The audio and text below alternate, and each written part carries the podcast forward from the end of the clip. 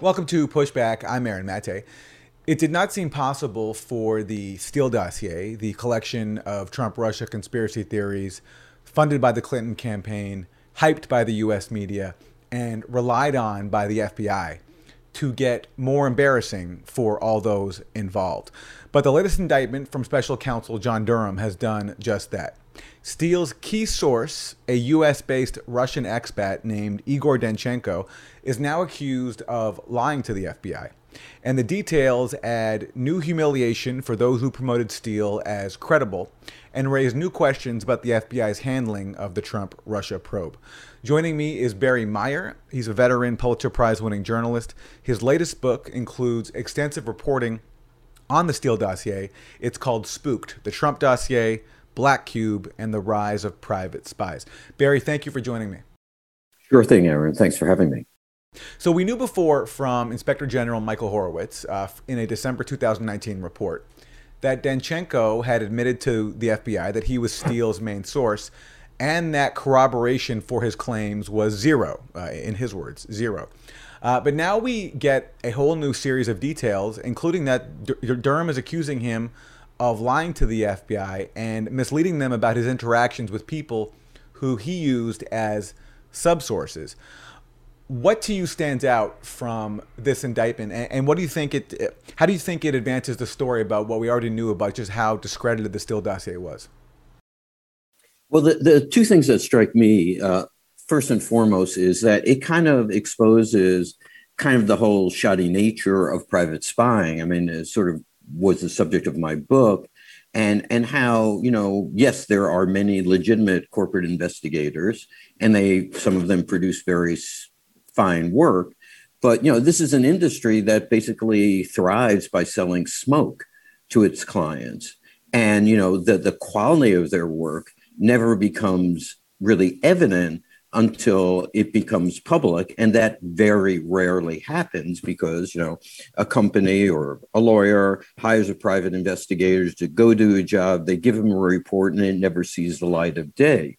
Here you have a rare instance where such a report did see the light of day. So you know number one you see basically the kind of stuff that's sold to clients often the kind of stuff that the client no doubt wants to hear and then you kind of burrow down and start to see you know the types of individuals that act as you know the gatherers or collectors of this information.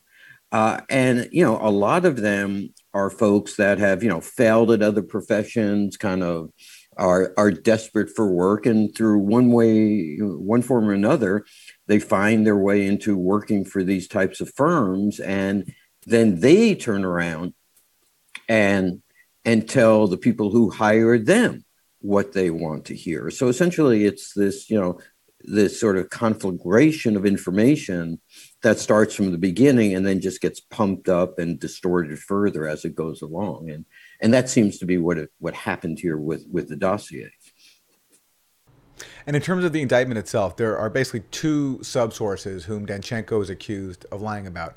And again, it's confusing. So just to stress for people that Danchenko was Christopher Steele's main source. Steele claimed to have access to a whole network of high level Russian sources, but basically his main guy was Igor Danchenko, who lives in Washington. And instead of having deep ties to the Kremlin, he actually has deep ties to the Beltway. He was previously working at a liberal uh, Clinton tied think tank called uh, the Brookings Institution.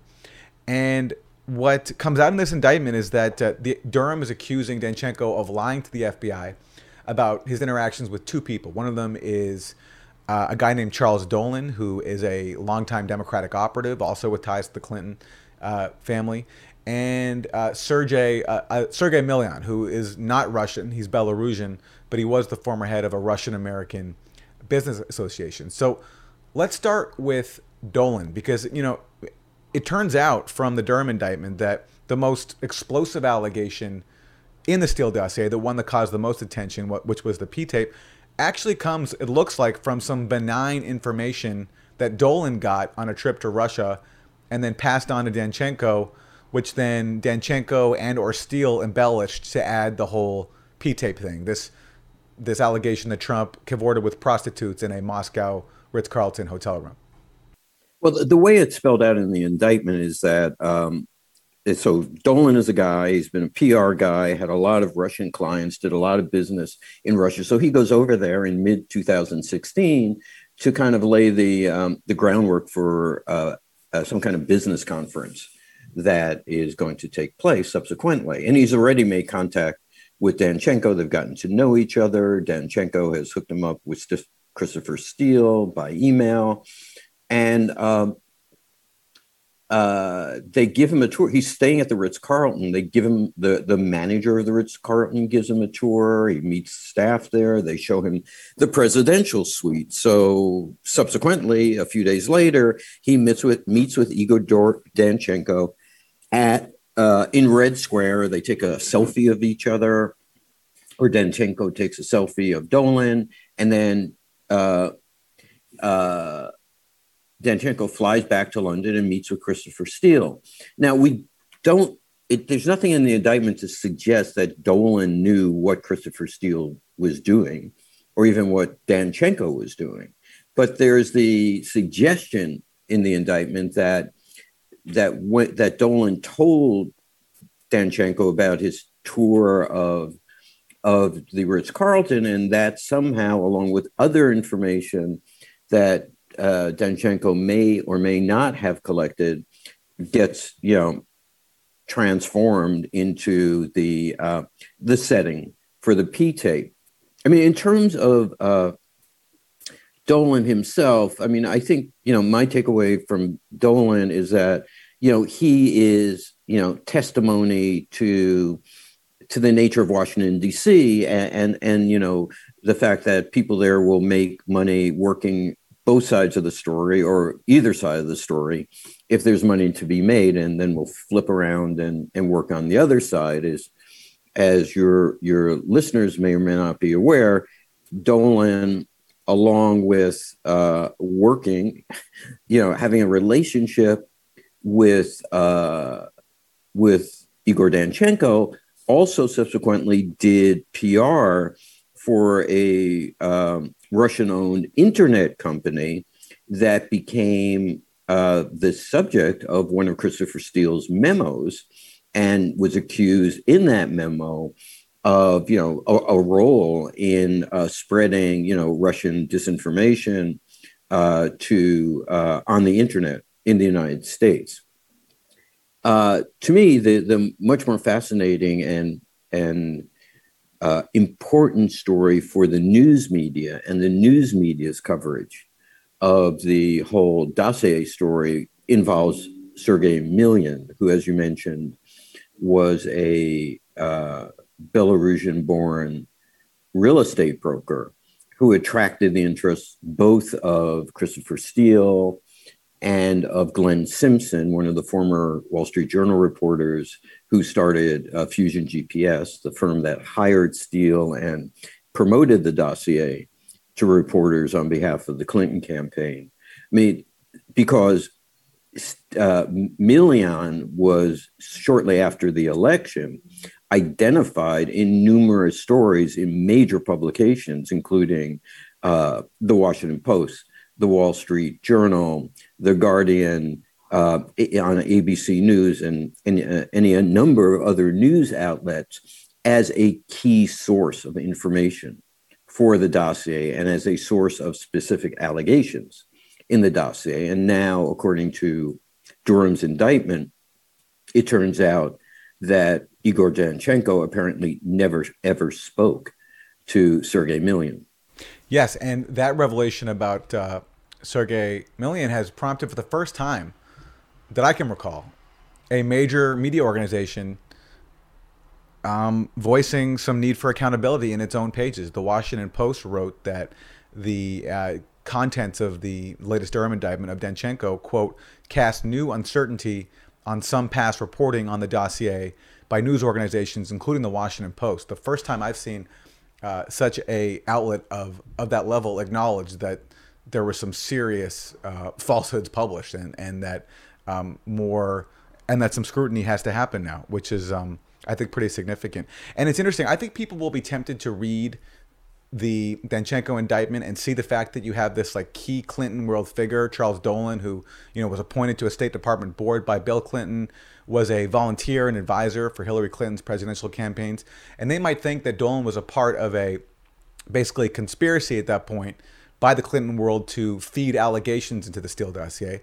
It doesn't strike me as that. It just strikes me as basically a funny coincidence that the Clinton campaign, um, on top of funding the Steele dossier, also happened to have people feeding information into it. In Dolan's case, unwittingly, while we were presented with with this notion that Steele was tapping into this high level network of Russian and Kremlin sources, and then you have on top of the fact that one of these other key sources, Sergei Milian, who's not even Russian, who's Belarusian, according to Milian, according to Durham, Danchenko and Milian never even spoke, and so Danchenko is accused of lying about that.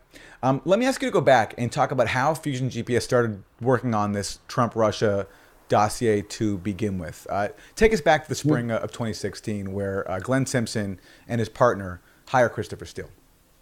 Yes, and let me go back just a, a, a notch further than that and, and, go back to 2015 when uh, the Republican presidential primary is underway and uh, Fusion GPS are hired through the Washington Free Beacon uh, Foundation to start basically conducting opposition research on behalf of uh, against Donald Trump. And essentially, uh, the Washington Free Beacon Foundation, uh, one of its major funders is uh, Paul Singer, who operates one of these uh, very aggressive so-called vulture funds. And, and Fusion GPS um, had done investigative work for Paul Singer in the past. So, you know, so people at the Washington Beacon Foundation were aware certainly of who Fusion GPS was. So for, you know, uh, the first, uh, let's say nine months or almost 10 months of this, they're basically working on behalf of the Washington Free Beacon Association, trying to generate negative stories uh, in the media about Trump. Uh, because uh, Paul, when Paul, Paul Singer was backing Marco Rubio in the uh, Republican presidential primary. But as you know, Rubio fades and, and Ted Cruz fades, and Trump remarkably becomes the presidential nominee of the Republican Party. Um, you know, the people who have been opposing him, like Paul Singer, you know, jump on the Trump train. And so Fusion GPS doesn't have a sponsor anymore. They're sort of out of luck. And um, they then approach uh, the law firm that represents the Hillary Clinton campaign in the spring, approximately in, in April of, of 2016, and uh, meet with Marc Elias, who is the lawyer there uh, working on that account, on the Clinton campaign account, and say to him essentially, hey, um, we've gathered all this stuff about uh, about Donald Trump. You know, we've dug into every aspect of his domestic operations, all his business problems. You know, and it was like you know legend.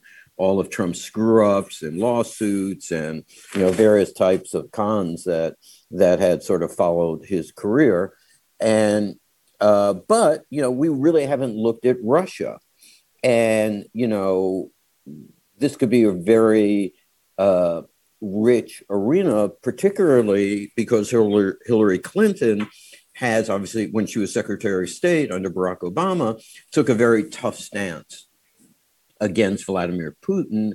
And, you know, this could be a campaign issue uh, when Clinton and Trump square off. So, Elias, oh, this is great. Uh, but, you know, while Glenn knew a lot, Glenn Simpson knew a lot, sort of like had read a lot about Russia, had followed stories about Russian organized crimes and, and lobbying and things of that nature. He didn't really have any sources in Russia. So in 2010, right around the time that Glenn was forming Fusion GPS with Peter Fritsch, um, that's really the same period of time when Christopher Steele was leaving MI6 and forming his own private investigative firm in London called Orbis Business Intelligence with another uh, MI6 agent. Uh, so um, Simpson and Steele had sort of met each other. They'd been introduced by another by uh, an intermediary. They had basically funneled each other work uh, occasionally over time, and so he thought, "Wow, I know this guy. He was an MI6 agent. He did some time in Russia. He knows the Russian world." Um, and uh, so he reached out to Christopher Steele to basically gather information in Russia about potential ties between Trump, members of his campaign, and the Kremlin. And in the media accounts, in the efforts to portray Steele as credible, there was a lot made about his previous contributions to the FBI uh, when it comes to Russia related investigations, including uh, bribery with FIFA. Did Steele play as significant a role as his media cheerleaders made it out to be? I, I personally did not find that that he did play that significant a role. Uh, if I think the best way, or one way, it's not necessarily the best, but certainly one way to look at Steele was as a broker. You know, he wasn't like the active agent uh, that like went out and dug up the information and then brought it back what he did was he brought people to the attention of the FBI uh, who had dug up the information. So, in, in, in the case of FIFA, uh, there was a, uh, a, Scottish reporter who had sort of broken the FIFA story, and um, and so Christopher Steele sort of hooked him up with the FBI. And he was the one that provided the FBI with the critical information. The same thing being the case with Christopher Steele's dealings with Russian oligarchs. Uh, you know, he was he acted as an interface between Russian oligarchs who were looking to trade information with the FBI for favors that the FBI could do for it, them. So in terms of in you know like investigative bones, um, you know, I think that aspect of his reputation was substantially overblown.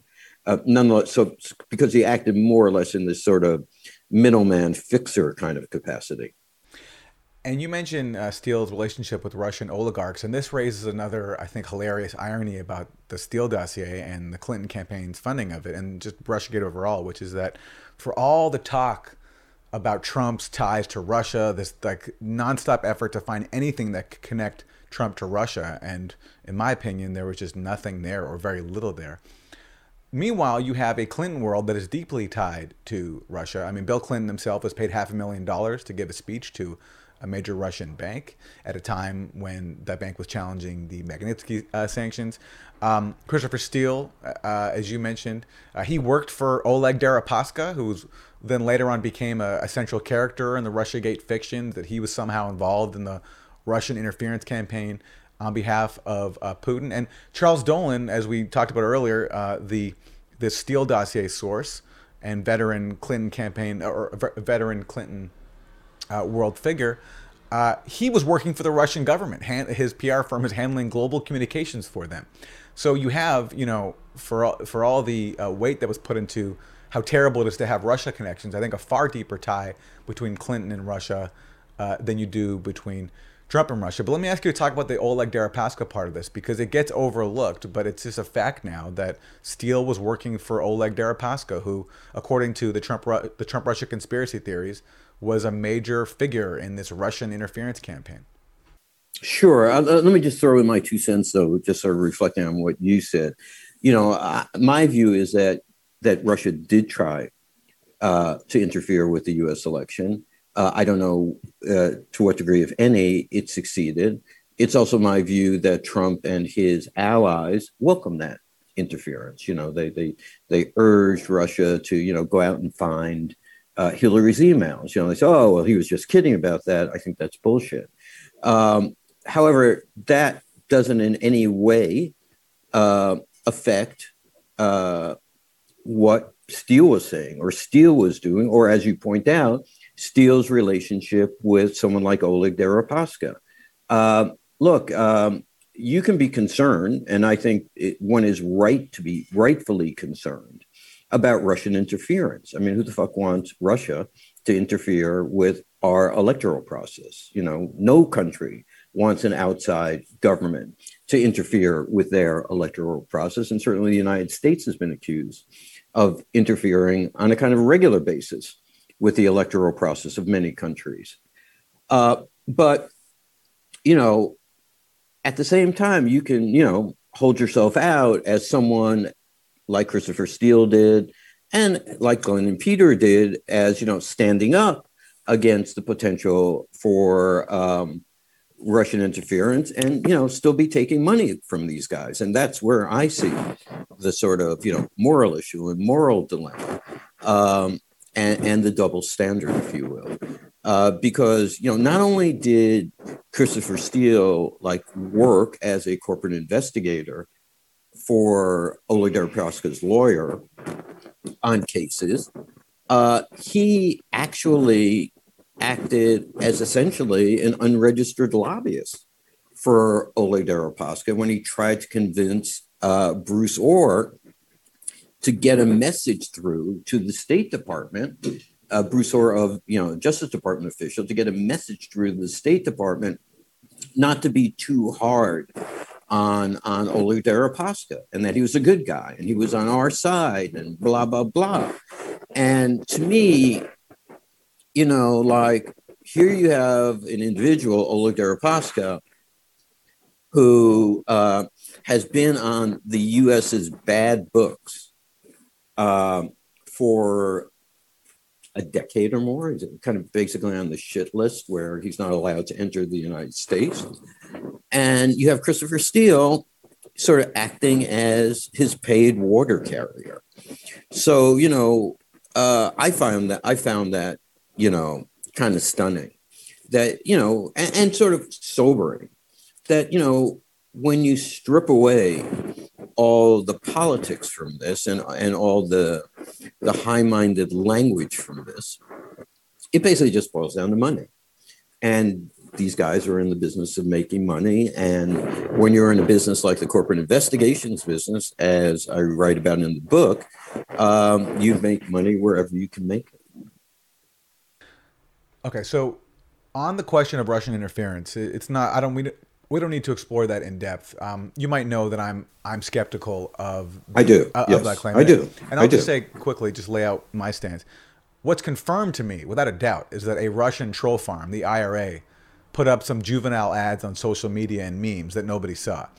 I don't think you can conclude from that that that's part of a Russian interference in the election effort because if it is, it's a pretty dumb effort. The most of the ads aren't even about the election and they're silly. I mean, it looks to me like a standard clickbait operation, but that part of it is confirmed. It did happen. In terms of the allegation that Russia stole the emails, the more evidence that's come out about that, I um, I doubt it. Especially given now that we know that the allegation was generated by another Clinton campaign contractor, and all this happened within the same time period. Just as Perkins Coie, the Clinton campaign law firm, hired Fusion GPS, and, that, and then that produced the Steele dossier. Uh, Perkins Coie's Michael Sussmann also hired CrowdStrike, and that CrowdStrike very quickly came up with the allegation that Russia hacked the DNC. And I think there's so many coincidences, and there's so much uh, that has come out, including CrowdStrike admitting that they had no evidence that these alleged Russian hackers actually took anything from the DNC server. That it just it raises the question for me, even without going into all the evidence and and the case for and against given the preponderance of scams and deceit that went into the Trump Russia narrative, it just raises the question to me like, well, so if there's so much deceit already, then what are the odds that this one allegation is not deceit also? So that's that's how I approach it, and I and I hope the Durham investigation will, will provide us with more answers, and I hope that the evidence will come out so we can see for ourselves what did the intelligence community use to make this allegation that Russia waged this sweeping interference campaign because as I see it, that that evidence has not come out yet. If you want to respond to that, I, will give. Yeah, I'd be happy to. I mean, like, uh, I, I, you know, I'm not um, going to debate how you feel about it. You're entitled to feel about it as you feel about it, and as you um, expressed it. Um, my view is that I'm just going to wait to see what comes out. Fair enough. And make my, you know, decisions based uh, on that. I mean, it's very tempting in in all these cases to see something and then assume there's a connection between A and B, and then A, B, oh yes, and there's a connection between C. But in some ways, um, and I'm not referring specifically at all to, to what you said right now, that's the trap that the media fell into in reporting about the dossier and in reporting about, you know, the Alfa Bank pinging story.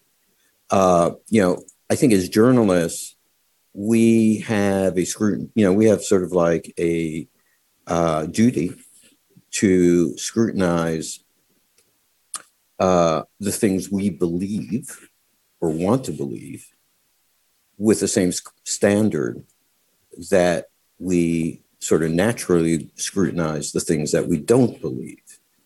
Because if we fail to do that, um, we then somehow can become, you know, uh, victims of our beliefs and look over things or assume things that that we really haven't fully scrutinized yet.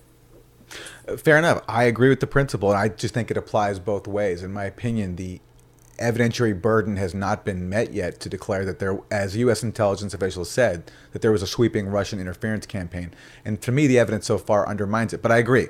I uh, I I I think uh, more evidence should come out, and I, and I hope we get a. Ch- I hope the Durham uh, investigation gives us a chance to see the evidence. Um, on the issue of Christopher Steele, you were recently featured in an ABC News documentary in which Steele spoke for the basically for the first time. Give me a declarative sentence. Christopher Steele is a patriot, um, somebody who has professional integrity and expertise, and somebody who is a true friend and ally of the United States. But when you bring the information to the FBI in 2016, reacting as a patriot or a paid private intelligence officer? As a patriot. And to those who say otherwise? I'd like to see what proof they've got. And I'm curious your thoughts on him, including um, psychologically, like what you think of him. He talked about how Vladimir Putin wants to kill him. He said that Igor Danchenko was scared, and that's why he said mm-hmm. that uh, that uh, that his sourcing was was very very thin. He he suggested that Igor Danchenko got intimidated, and he stood by the work he did on the dossier, and said that he thinks the P tape probably still exists. And today, do you still believe that that tape exists? I think it probably does, but I wouldn't put 100% certainty on it. So you stand by the dossier? I stand by the work we did, the sources that we had, and the professionalism which we applied to it. After watching Steele, I'm just curious your thoughts on him. Uh, well, I only, uh, to be frank, I only saw like highlights of it. I couldn't invest the time to watch the whole thing. But you were um, a major part of it because you were the only voice of reason in it. You were the one. I know, and I found that sort of disappointing. You know, I was under the impression that there were going to be other people on the show that were commenting on it, you know, favorably, skeptically, whatever the case uh, might be. And um, you know, I think Christopher Steele, you know, is is Christopher Steele at this juncture, at this junction, cannot accept what is pretty clear and obvious to many people, and that is the evidence that he suggested exists to support the allegations in the dossier either haven't emerged yet or have been shown to be false. And, and, so, you know, I guess, you know, what is someone like him who staked his reputation on being, you know, a so-called professional intelligence gatherer so supposed to do? You know, stand up and say, you know what, you're right, my work was crap, or they, you know, kind of double down on it. And uh, you know, there are always, you know, I've encountered people throughout my reporting career, including other journalists, who will never admit that they've made a mistake, right? I mean, to me, making a mistake, even like spelling someone's name wrong, and like I would beat myself up, you know, when I made an error like that in the story. Uh, but there are other people who make like huge errors that come out publicly and it sort of like bounces off of them. It's not their fault. It didn't happen to them. It was somebody else's fault. And they have these like incredibly, you know, tough carapaces that just everything bounces off of. And I think Christopher Steele is like that type, is that kind of person. It might be a reflection of his spy world training. It might be a reflection of his personality, but I don't think the day will ever arrive when Christopher Steele will go, hmm, you know, I didn't do such a great job, or hmm, yeah, I said I was really a, a great professional. I re- relied on rock solid sources, but now it turns out that my own key uh, informant lied to me and made stuff up. And you know he'll always find find ways to, I'm sure, diminish it, uh, try to sweep stuff, you know, under the rug. But you know the fact of the matter is that this indictment of Igor Danchenko is the worst possible advertising for both Christopher Steele and Fusion GPS, and to some degree for, for those people in the news media that embrace the dossier. Well, speaking of which, so if you didn't watch the full ABC News special on Christopher Steele, you might have missed how they ended. So after they have you, you know, showing that the Steele dossier was basically fiction, they they give sort of a last word to an ABC News producer named Matthew Mosk, and he oh, yeah, Matt. yeah, I know him. And he says, now looking back on it, there are people who will say Christopher Steele's dossier has been debunked, and there are other right. people who will say it's mostly held up. Maybe it's somewhere in between. Unquote. And I see that sort of approach still prevailing, not just with Christopher Steele, but you know, uh, across the media. There still seems this unwillingness to acknowledge that people got played. I mean, Rachel Maddow was a dogged promoter of the Steele dossier, did a whole mm-hmm. special on how great it mm-hmm. was.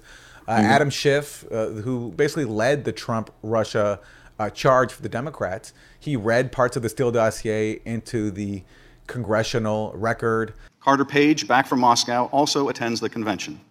According to Steele, it was Manafort who chose Page to serve as a go between for the Trump campaign and Russian interests.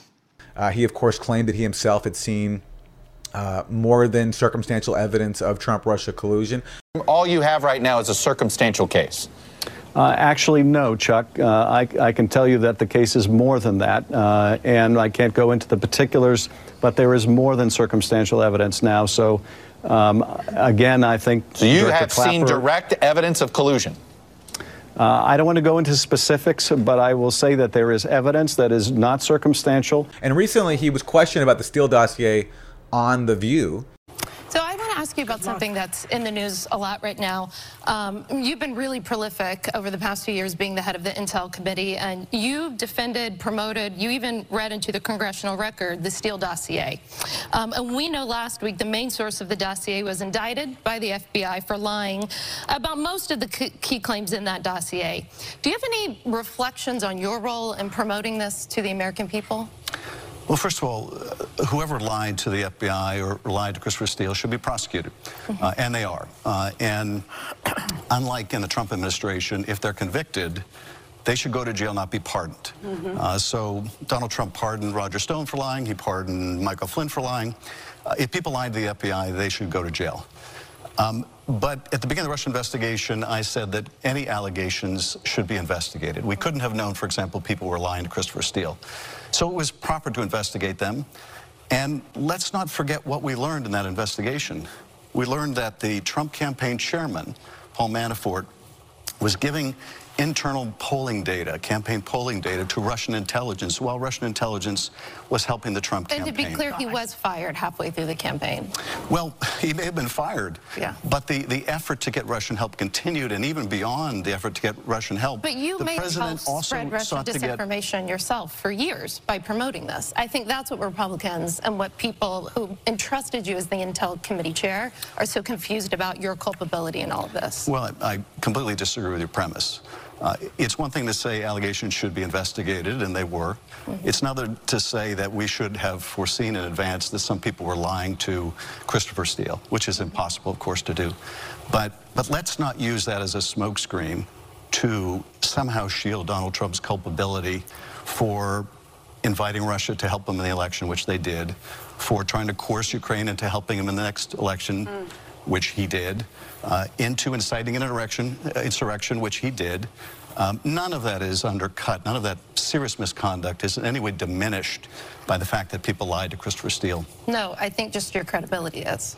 Uh, by a former Trump administration official, not by a journalist, because he's not getting questioned by journalists really elsewhere about his promotion of the Steele dossier. And he basically, I think, had a very um, evasive answer. Uh, as we wrap, Barry, I'm just wondering your thoughts on the lack of accountability for the promotion of Steele, uh, not just by Steele himself, but in the uh, U.S. media and even members of Congress. Well, you know, my uh, you know, as I wrote as I wrote Spooked, and and uh, feel very strongly is that um, you know that that that, there's, that there are serious i'm a great believer in journalism. I love journalism. I spent my career as a journalist. But i believe that there are that there are significant there's a significant significant danger for journalism when reporters allow private operatives and spies for hire to set the rules of engagement. And that's what happened here with the Steele dossier and now those kinds of chickens are coming home to roost. And, and I think it's really incumbent upon, uh, you know, this profession, a profession I really honor, to now step back and think about why, you know, first of all, let readers know what happened, understand what happened, and you know, decide this is not going to happen again. We're going to be setting the rules from now on. We're not going to let people like Fusion GPS, you know, come around and get paid to plant stories uh, with us that we then broadcast or, or, or publish to readers without letting them know that there are people with an agenda behind all of this. I think this this whole dynamic has to change. And I hope that whatever small or minimal soul searching that goes on now within media organizations as a result of, of this episode uh, brings that about. Barry, one more quick question. The FBI yeah. says that the Steele dossier played no role in its opening up of its counterintelligence investigations, the Trump campaign, and its possible ties to Russia. Do you do you buy that? Yes, I do believe that uh, because the I know I'm trying to keep my date straight, but I believe it was opened up um, independent of of Steele. Don't forget, like the FBI, the Steele reports really didn't get while Steele gave his reports to an FBI agent beginning in July June of July or August. I don't remember the exact date when he started giving. Yeah, it was July 5th. he had a meeting. Uh, yeah, yeah, yeah, with a single agent yeah. in, in Europe. But then they didn't make their way to like New York until significantly later. Well, that's August my point. That's my point. As yeah. far as we know, as far as we know, I just yeah. I mean, so yeah, it seems like the you know I think you you know uh, I wrote a, my previous book was about Robert Levinson, this this private investigator who went missing in Iran. And you know, he's a for, he was a former FBI agent. And you know, one thing I learned, or sort of an impression I formed while working on this book, is that you know, if you think that the the FBI is some like really high functioning uh, well oiled machinery with crack agents working for them, or even you know leaders who are capable of you know engaging in very sophisticated conspiracies um, that probably would be an incorrect assumption. They are really quite uninspired unimaginative unenergetic and only act when something gets shoved in their face I mean, even though I mean, you saw the statement from John Durham, I'm sure, after the Michael Horowitz report, where, where whereas Horowitz, the DOJ Inspector General, said that the FBI's opening of Crossfire Hurricane, the Trump Russia investigation, was properly predicated. Yeah, yeah. Uh, Durham disagreed with that, and he said that he's he's gotten information from other sources. Now he didn't say what that was, so I just think it's like right. it returns to what you were saying before. I, I- I think I think perhaps you know more information will come out that might change our Yeah, and I, and I think on that matter, you know, that point, that may be simply a difference of opinion. You know, it's like you're my us looking at the same color or what we think is the you know looking at a color, and I'm saying, well, you know, it's kind of like this shade of blue, and you're going, no, it's really like this shade of blue. And you know, when you get into like making a determination about like what is the level of actual probable cause to open investigation, that's a judgment call. You know, it's it's and it's a judgment call where the range, you know, that range of judgment might have some flexibility to it, right? It's not like calling balls and strikes. And so I think, again, trying to be fair to people, that you actually could have two people looking at the same situation, looking at the same facts, uh, and coming to different conclusions about it. And that might be a reflection of their particular mindset or their their particular perspective, as opposed to one or the other of them having an underlying motive for making that decision. All right. Well, to be continued. I hope to be able to speak to you when John Durham comes out with his report. Barry Meier, veteran Pulitzer Prize winning journalist, formerly with the New York Times. His latest book, Spooked The Trump Dossier, Black Cube, and the Rise of Private Spies. Barry, thanks very much. It was it was a lot of fun, Aaron. Thank you.